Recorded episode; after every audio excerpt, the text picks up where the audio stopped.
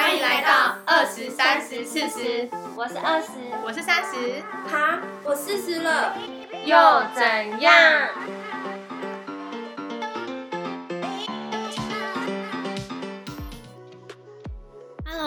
欢迎收听二十三十四十。今天我们要聊聊的是，你害怕死亡吗？你知道如何面对死亡吗？因为今年的疫情，二零二零，哇，我们真的很辛苦的过完这一年，但是太多太多负面的消息一直来。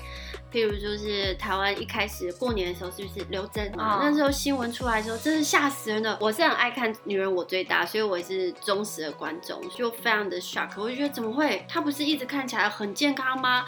他一直很有笑容，他有疾病吗？而且他小孩才三四岁。对，然后所以会让我非常困惑。上个月就是黄鸿升嘛，小鬼也是，让大家也是哇，怎么会是这样？今年好难，今年所有的死亡的事情都让我们觉得很恐怖。哎，我自己也。觉得我们三个人现在都在美国。今年一开始的 coronavirus 的时候，那个死亡人数每天每天这样报，我觉得每个人现现在都内心都很低潮。一开始的时候，现在好一点啊，因为我们现在在这边生活已经恢复。所以我们今天就是很想要聊聊死亡这一件事情。那我来先说说，事实我本身以前是念护理科系，对于死亡，在我十六岁在医院就会看到。有一次我最记得一次经验。我在电梯，我们要实习，就要我们都是要坐坐的电梯，并不是一般访客的电梯，是可以推那个病床的电梯。他有一天晚上大概八点多，还有我就管他要上去病房，又要下去拿一些药啊什么的，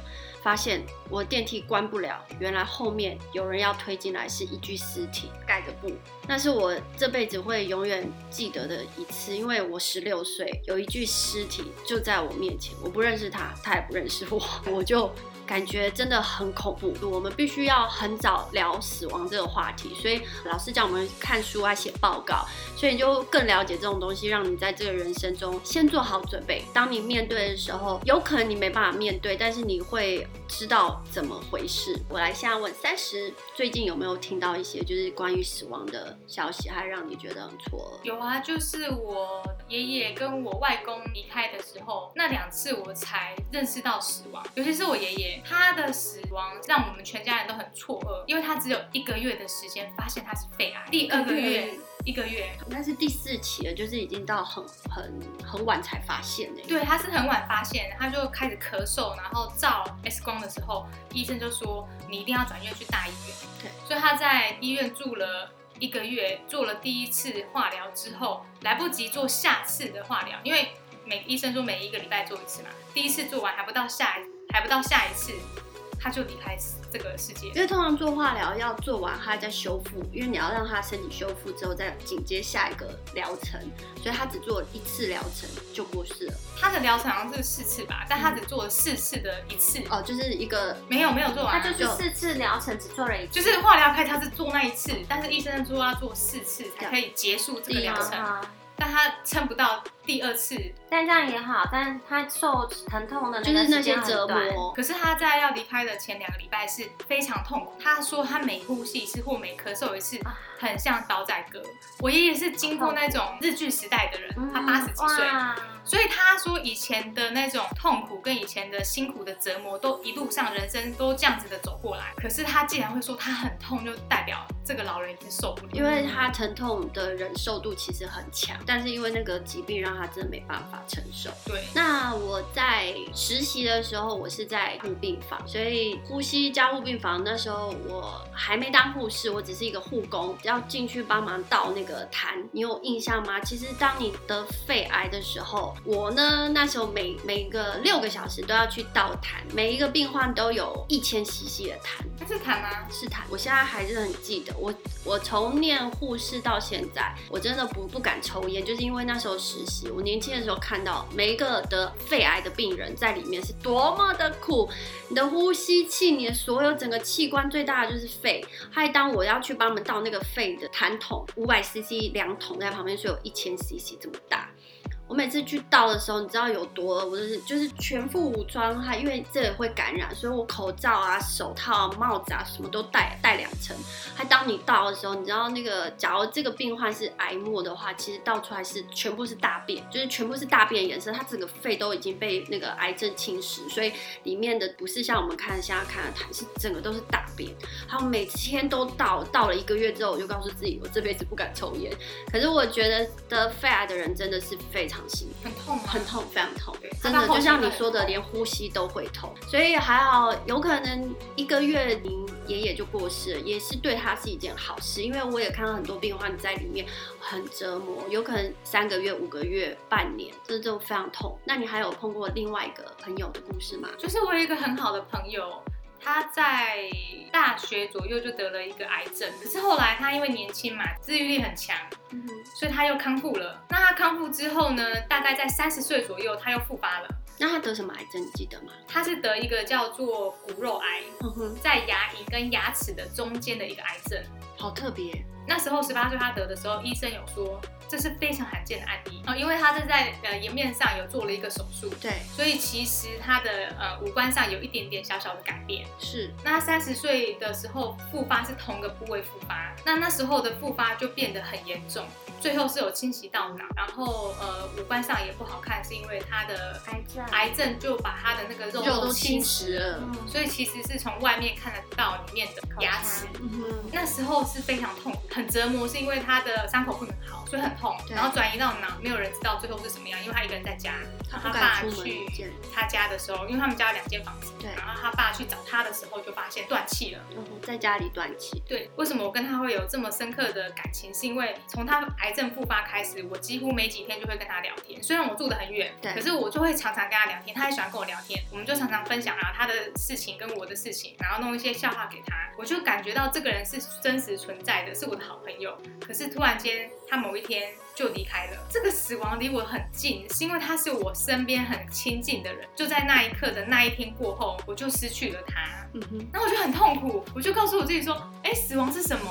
为什么死亡会离我越来越近？是不是因为我年纪变大了？当你面临死亡这么接近的时候，你回想就会开始审视说，哎，为什么会碰到这些事？而你自己可以改变什么？我会想要更健康，是因为我不想要老的时候被一些病痛折磨。是，像我爸就是个糖尿病，他未来就会有很多并发症，是大家都知道的嘛。如果说有一些呃医学弟子假如假如控制不好的话，对他其实未来是很辛苦的，所以我现在就是想要呼吁大家，都是像讲的，不要抽烟，呃，酒也少喝，精致的东西少吃，就是尽量保持身体健康。我自己就尽量靠自己的生活去改变会比较好，因为这一辈子的事啊，每天你要吃，每天你都要做的事情去改变，你的健康就会有不同的影响程度。那二十呢？你呢？因为你年纪最轻，所以我我从来也没跟你聊过，你有碰到对于死亡很非常靠近死亡的经验，或者你朋友过世吗？我以前一直觉得我是那种蛮冷血的，蛮冷血的，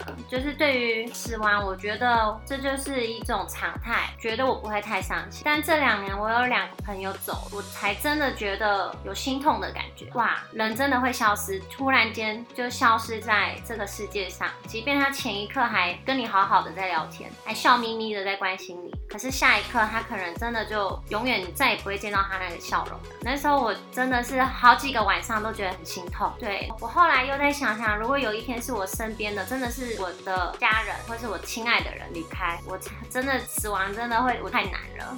所以我一直都有一个习惯，从我国中开始，我每一年都会写一份遗书，酷，啊，我会一直每年都会去更新我的遗书。我从国中开始，现在还有，到现在还有。那那个书现在放哪里？我写在我的本子上，跟我的手机上，还有我的 email 的备用里。酷，因为我我怕可能在收东西的时候，他们把它丢了，那我家人就看到。所以你备了很多份，对我主要就是写一封给我爸，一封给我妈，再来一个是给我哥的，每一年都会 renew 那有一天如果说你不在，那他们怎么知道密码是什么？所以我有跟丽娜讲，其实都放在我的银行的密码呃那些钱啊什么的都对我还会为了未来而先去准备一些东西，我还会写一些信是给自己的，可能是几年后的自己，告诉你最近过得好吗？我现在是好的，我希望你以后也是好的。你怎么这么成熟？好特别为什么会做这些准备？我就怕，如果有一天我离开了，我爸妈会太伤心。但是我想告诉他们，你们不用伤心，因为我活在这个世界上每一天，我都是很认真的去活着，而且很开心。对我都尽量做到，我就是最开心。我也是真的很开心。但是可能对他们来讲，他们会觉得你一个女生为什么跑那么远，我们都爱不到你，我们都关心不到你。但是我在信里就会写到，其实不是，不只是在追我的梦，我不想要因为因为我觉得你们想我爱我，我就被守在那个地方。就是我想要做在台湾，我想做的是大梦，不是那小小的，就是写一些关于内心，不要伤心太久，伤心三天就好了。哎，我留钱给你们哦，这里是账号密码，然后什么的，我会做做好所有的准备。对，好酷哦。那三十，你觉得我们是不是应该也来做一下？我们可能要开始写遗书，因为今年真的让我们改变了对于死亡。以前是哦，有些人是生病，有些意外是非常恐怖。因为假如你身边有朋友是意外过世的时候，你是非常的惊讶。今年的死亡就是太多的疾病，是突然间，对，太多，而且太多人是年轻的时候过世。我也我身边也有一个以前的同事，他是一个男生，他得肝癌，他才三十六岁而已。我去参加他的告别式的时候，我们大家都有一点，就朋友还是会聊一下，觉得太太很惋惜。大家就觉得三十几岁怎么会是死亡呢？怎么会得病？怎么会得癌症？可现在好多的疾病都是。年轻人都会，所以我觉得现在年轻人开始就要意识到自己应该要改变自己的生活，因为你年轻，所以你就熬夜啊，有一些不好的习惯，都觉得一切都不关我的事。今年很特别，就是因为死亡这一件事，大家都很恐惧。那我觉得二十刚刚给我们这一件很好的 idea，三十我们。下礼拜来做这件事，要来写，我们也来写一下吧。因为其实三十在上个月还上上个月，我记得我们两个在私底下聊天，他有问我说，因为我没有立过遗嘱，对对对对，看我就我还心里想说，哎，我真的没有想过这件事，哎，可是今年大家都开始在讨论这件事，我觉得还不错。我觉得应该要写一下来，然后防范未来。对啊，这也算是留给家人的最后一个礼物啊。也是。其实我最近有在思考一个问题，就是我奶奶她是阿兹海默症的患者，其实她已经到了很后期是。嘴巴张不开，甚至已经很难自己咀嚼食物，就必须要是用管子进去灌它。那他的后半生呢？是我们都知道，他就只能躺在那张床上。对。那我看着他的时候，就想起了我现在，我审视了自己，跟看着现在无能为力，只能像一滩，我不能说一滩肉，就是太难听了，因为他是我爱的奶奶，他就只能没有办法选择的躺在床上，等待他的人生的最后一天。就是很没有尊严的在你晚年的生活。对，所以我看着他，我就会告诉自己说，我是不是要活得更开心，要把我的生命活得更有意义。例如说，呃，多去帮助别人啊，或者是做一些自己喜欢做的事情。那当你看到那样子的状态，或者是那样子的人的时候，就每次都会反思自己。可是说真的，我觉得人是很健忘的，就是你可能那一是当天想到这事情，你隔两天你又忘记，因为你有感触。但是你假如不去实行的话，其实他又过了一天又一过，一天又过一天。所以呢。我们下礼拜要督促彼此，看自己有没有写好遗嘱，很重要。我真心也觉得这个应该要写一下。对，好，再过来就是你刚刚说你老奶奶得阿兹海默症，那就是大家比较口头上就是失智症。我觉得这个东西这几年在台湾，我也碰到很多老人家，还有养老院很多案例都是失智症。这应该也是呃这几年来很重要的一个在台湾重要的疾病，因为我的亲戚呃是一个我表姐的奶奶。他那时候得病得到后面有一些很大的状况，一就是他走出去，他忘了怎么走回家，而且那一天他们是晚上十一点发现奶奶不见了，他一个人在外面，晚上凌晨一直走路，一直走路，一直走路，走了三个小时，报警找到，大家都吓死了，因为他忘了怎么回家，整个家庭人都会很痛。很多人不知道，其实失智症可以恶化的很快，因为他只觉得说，哦，我好像忘记钥匙在哪，我好像忘记了什么东西，其实你不知道，有时候你没有去检查，还去看医生。并是非常快速的，他会完全忘了所有内容。那我想分享就是，呃，大概前几天我看到一个 YouTuber 就是在分享。有一个台湾的医生，他在南部是，但是他本身就是失智症医师的专家。他妈妈得了失智症，八九十岁，他就是说应该要怎么去跟他们相处，应该要怎么去做。所以我觉得很多新的疾病，或者当你面对死亡的时候，之前的疾病你可以去避免的时候，你就应该要去避免。而家人大家都要有所准备，就像二十一样，他有所准备，至少我的家人不会这么 shock，突然间就是什么都不知道。当活在世上的人就会很痛失，他们要去揣测，一直多想自己有可能都会得忧郁。台湾有一个傅达人先生嘛，以前是一个主播，他去瑞士做安乐死，我是非常非常觉得很勇敢。我也觉得呢，支持对不对？支持安乐死，我支持，但是他是是一个很要极大的勇气去做这件事情的一个一个决心，对，心对啊，所以可见他病痛多么折磨他，他宁愿离开家人都决定要安乐死。对，我觉得他的想法很好，因为当你死亡之前，就是当你在很后面，其实都在觉得最苦，就是当你没有尊严的时候，你看着你的家人，还每个人都要帮忙你啊，照顾你的生活，每个人都忙进忙出，还可是你又无能为力。其实你也知道，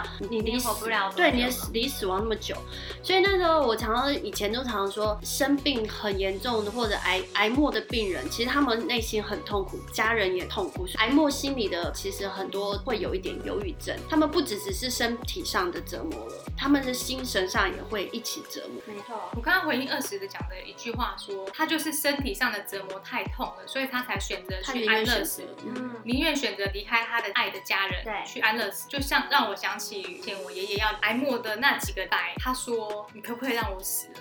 因为我的肺真的很痛很痛，我真的受，而且他还有没他说他已经有一两个礼拜都没睡觉，嗯，因为他的癌症是一直要咳嗽，当他一咳很痛，他一直喝也很痛，所以他说他都没有睡觉，很折磨，很痛苦，所以他说他很想要离开，所以我相信就是如果说有安乐死，那是给一个病人的一个最后的自尊，对，那也是的离开，让他的痛苦可以完全的解脱，没错，因为有些痛我相信，因为我不是医疗，可是我相信有些痛是好像连止痛药或是吗啡都治不了的，有一些到后期，有一些不是一直能打吗啡吧？对，因为你打开过量的话，其实你也会是死亡。台湾的癌末病房，他会尽量给予，因为知道已经差不多时间了。所以我觉得人生并不需要到你最后的时候，你必须要选择是在癌末病房。因为当你已经知道你有一大堆医疗团队已经告诉你，你也自己知最最重要是你已经知道你自己要什么，你可以选安乐死。我觉得希望台湾有一天是可以做到，因为他们那时候就是有呼吁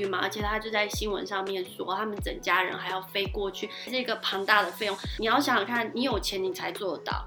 你没有钱在台湾，你你能怎么办？就这也蛮苦的。我们三个人都一样，二十三、十四都很支持安乐死，让你们在最后死亡的日子是有尊严的。只能说要活在当下，下一刻都不知道什么事情会发生。对。但是如果我们可以提早防范未来，像是先立个遗嘱，或是我们每年做个身体健康检查，也同时帮家人安排身体健康检查，那提早找出病因的话。对于突然发生的意外，我们都有一些准备。我相信台湾医疗其实真的已经算很先进、很不错的，所以我们就是提提醒大家哦，一，今年我们就来大家一起做一件事吧，我们立遗嘱，还有明年二零二一重新开始，我们要一起去做身体健康检查，就这样喽。还有第三点就是要多爱身边的人，对，关心彼此，关心你爱的人，就这样喽。每天跟他说声我爱你。那我们今天就这样喽，再见喽，拜拜，拜拜。